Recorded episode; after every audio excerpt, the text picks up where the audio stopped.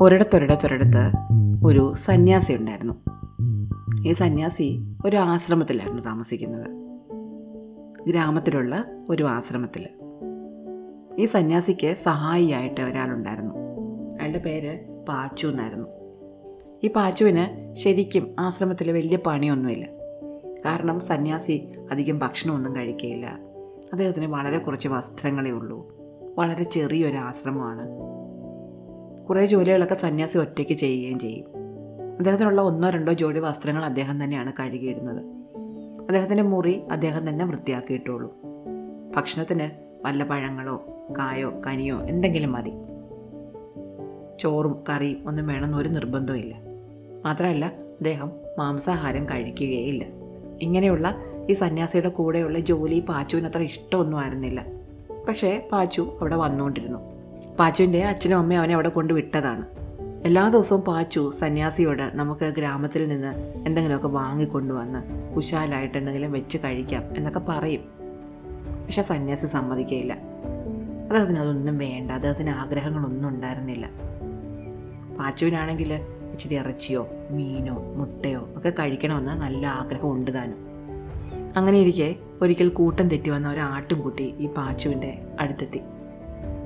പാച്ചു ആടിനെ തെളിച്ച് ആശ്രമത്തിനടുത്ത് കൊണ്ടുവന്നു.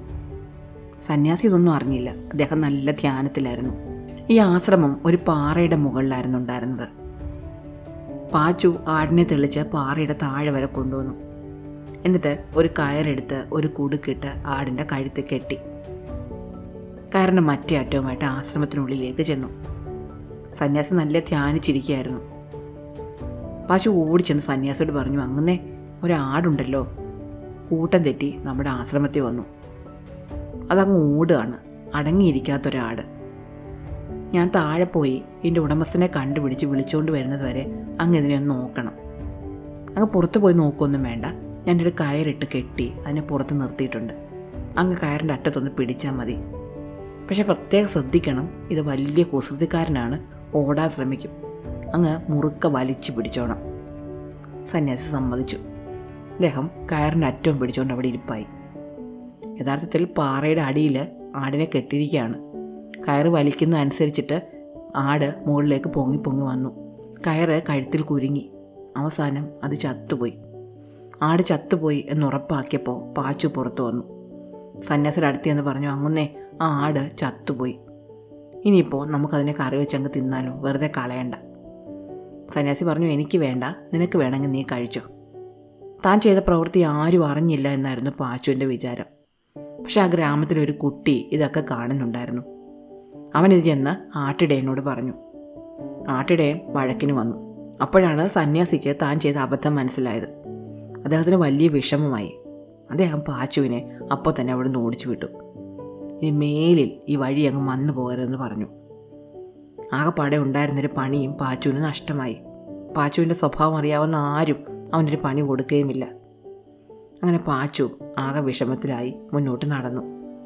പോകെ പോകെ അവനൊരു കൂട്ടുകാരനെ കൂടെ കിട്ടി. ചാത്തു. രണ്ടുപേരുടെ ഒരുമിച്ചായി യാത്ര. പോകും വഴിക്ക് ചാത്തു പാച്ചുവിനോട് പറഞ്ഞു ഞാനൊരു കൊച്ചു കള്ളനാണ് കേട്ടോ. എനിക്ക് ചെറിയ മോഷണ വിദ്യകളൊക്കെ അറിയാം. നിനക്ക് താല്പര്യമുണ്ടെങ്കിൽ നിന്നെ കൂടെ ഞാൻ പഠിപ്പിക്കാം. പാച്ചു പറഞ്ഞു എനിക്ക് ചെറിയ മോഷണമൊന്നും ചെയ്യേണ്ട. എനിക്ക് നല്ല വലിയൊരു മോഷണം നടത്തി കുറേ കാശുണ്ടാക്കണം.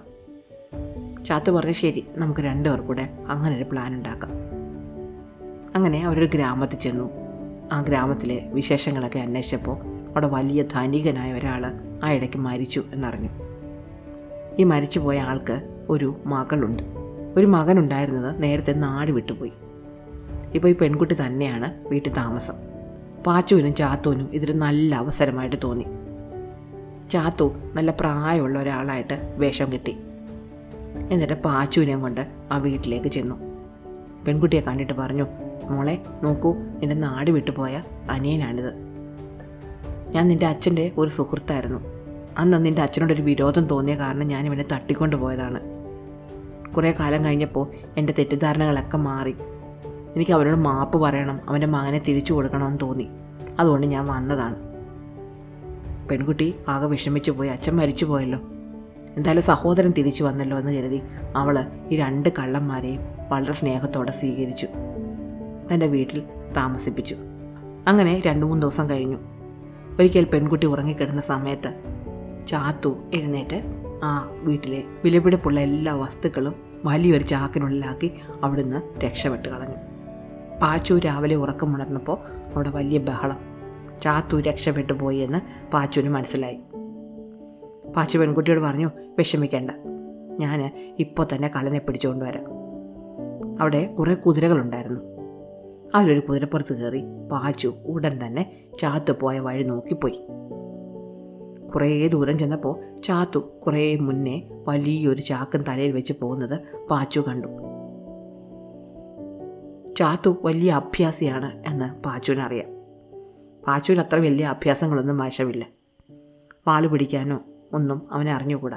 പക്ഷെ ചാത്തു അങ്ങനെയല്ല. ചാത്തുവിന് അത്യാവശ്യം കളരിയും പയറ്റും ഒക്കെ അറിയാം.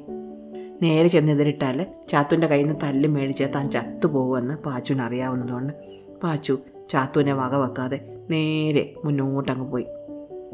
കുതിരപ്പുറത്ത് കയറി പോകുന്നത് പാച്ചുവാണെന്ന് ചാത്തുവിന് മനസ്സിലായതുപോലുമില്ല പാച്ചു കുറേ ദൂരം ചെന്നപ്പോൾ പാച്ചുവിന്റെ കയ്യിലുണ്ടായിരുന്ന ഒരു നല്ല ചെരുപ്പ് തറയിലിട്ടു. എന്നിട്ട് കുതിര ഓടിച്ചങ്ങ് പോയി. വലിയൊരു ഭാരവും തലയെ വെച്ച് വേച്ച് വേച്ചാണ് ചാത്തു നടന്നു വന്നുകൊണ്ടിരുന്നത്. കുറേ ദൂരം ചെന്നപ്പോൾ വഴിയിലൊരു ചെരുപ്പ് കിടക്കുന്നത് കണ്ടു. നല്ല ഒരു ചെരുപ്പ്. ചാത്തു ചെരുപ്പെടുത്ത് നോക്കി. എന്നിട്ട് വിചാരിച്ചു ഈ ഒറ്റ ചെരുപ്പായിട്ട് എന്ത് ചെയ്യാനാ? ആ കുതിരപ്പുറത്ത് പോയ മണ്ടന്റെ കയ്യിൽ നിന്ന് താഴെ പോയതായിരിക്കും. ആരാണോ എന്തോ. ഇതും വിചാരിച്ചുകൊണ്ട് ചാത്തു ആ ചെരുപ്പെടുത്ത് റോഡിന്റെ അരികിലേക്ക് മാറ്റിയിട്ടു. വീണ്ടും മുന്നോട്ട് നടന്നു. അടുത്ത വളവ് ചെന്നപ്പോൾ ഉണ്ട് വീണ്ടും ഒരു ചെരുപ്പ് കിടക്കുന്നു. നേരത്തെ കളഞ്ഞ ചെരുപ്പിന്റെ മറ്റേ ജോഡി. ചാത്തു വിചാരിച്ച അയ്യോ ഈ ചെരുപ്പ് കിട്ടുമെന്ന് അറിഞ്ഞിരുന്നെങ്കിൽ മറ്റേ ചെരുപ്പ് കളയുണ്ടായിരുന്നു. നല്ല ചെരുപ്പായിരുന്നു. ഒരു ചെരുപ്പായിട്ട് മാത്രം കിട്ടിയോണ്ടല്ലേ അത് കളഞ്ഞത്? തിരിച്ചു പോയി ആ കളഞ്ഞ ചെരുപ്പും കൂടെ എടുക്കുകയാണെങ്കിൽ നല്ല ഒരു ജോഡി ചെരുപ്പ് എനിക്ക് സ്വന്തമാവും. പക്ഷേ ഇത്ര വലിയ ഭാരവും താങ്ങിക്കൊണ്ട് എനിക്ക് നടക്കാൻ വയ്യ. വഴിയിലെങ്ങും ആരുമില്ലല്ലോ. അതുകൊണ്ട് ഇത് എവിടെയെങ്കിലും മാറ്റി വെക്കാം. അവന് തന്റെ തലയിൽ ഇരുന്നിരുന്ന ഭാരം ഒരു കുറ്റിക്കാടിനുള്ളിൽ ഒളിപ്പിച്ചു വെച്ചു. എന്നിട്ട് കളഞ്ഞു കിട്ടിയ ചെരുപ്പിന്റെ ബാക്കി ചെരുപ്പ് എടുക്കാൻ വേണ്ടിയിട്ട് തിരിച്ചു നടന്നു. കുതിരപ്പുറത്ത് മറഞ്ഞിരിക്കുകയായിരുന്ന പാച്ചു പതുക്കെ എത്തി ആ മുഴുവൻ സ്വർണവും എടുത്ത് കുതിരപ്പുറത്ത് വെച്ച് അവിടുന്ന് പാഞ്ഞു പോയി. ചാത്തു തിരിച്ചു വന്നപ്പോൾ സ്വർണമില്ല കിട്ടിയത് ഒരു ജോഡി ചെരുപ്പ് മാത്രം. തിരിച്ചു പോകാനും മാർഗമില്ല. തിരിച്ചു ചെന്നാൽ നാട്ടുകാരെല്ലാം കൂടെ തല്ലി ഓടിക്കും. അങ്ങനെ ചാത്തു വേച്ച് വേച്ച് മുന്നോട്ട് നടന്നു. ആ ഭാരവുമായിട്ട് കുതിരപ്പുറത്ത് പാഞ്ഞു പോയ പാച്ചു സന്തോഷം കൊണ്ട് മതി മറന്നു. അവൻ ആ കുതിരപ്പുറത്തിരുന്ന് ഒന്ന് തുള്ളിച്ചാടി. അപ്പോൾ ഒരു മരക്കൊമ്പ് താഴേക്ക് ചാഞ്ഞ് നിൽക്കുന്നുണ്ടായിരുന്നു. അവന്റെ തല ചെന്ന് അതിലിടിച്ചു. അവൻ കുതിരപ്പുറത്ത് നിന്ന് താഴെ വീണു.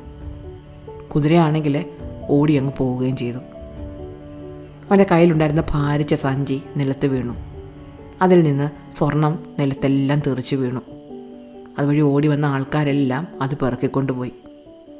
വേച്ച് വേച്ച് പതുക്കെ നടന്നു വന്ന ചാത്തു വഴിയിൽ കിടക്കുന്ന പാച്ചുവിനെ കണ്ടു. അപ്പോഴാണ് കുതിരപ്പുറത്ത് വന്ന് തന്നെ പറ്റിച്ചു പോയത് പാച്ചു ആണ് എന്ന് ചാത്തുവിന് മനസ്സിലായത്. ചാത്തു പാച്ചുവിനെ പിടിച്ചെഴുന്നേൽപ്പിച്ചു. രണ്ടുപേർക്കും അമ്മളി പറ്റി. ചാത്തു പാച്ചുവിനെ പിടിച്ചെഴുന്നേൽപ്പിച്ചു. എന്നിട്ട് രണ്ടുപേരും കൂടെ അവിടെ ഒരു മരത്തിൽ ചാരിയിരുന്നു. അധ്വാനിക്കാതെ കിട്ടുന്ന പണം ശാശ്വതമല്ല എന്ന് രണ്ടുപേർക്കും മനസ്സിലായി. ഗ്രാമത്തിൽ പോയി എന്തെങ്കിലും പണിയെടുത്ത് ജീവിക്കാം എന്ന് കരുതി അവർ വീണ്ടും മുന്നോട്ട് നടന്നു. ഇഷ്ടമായ കഥ? അടുത്ത കഥ അടുത്ത ദിവസം.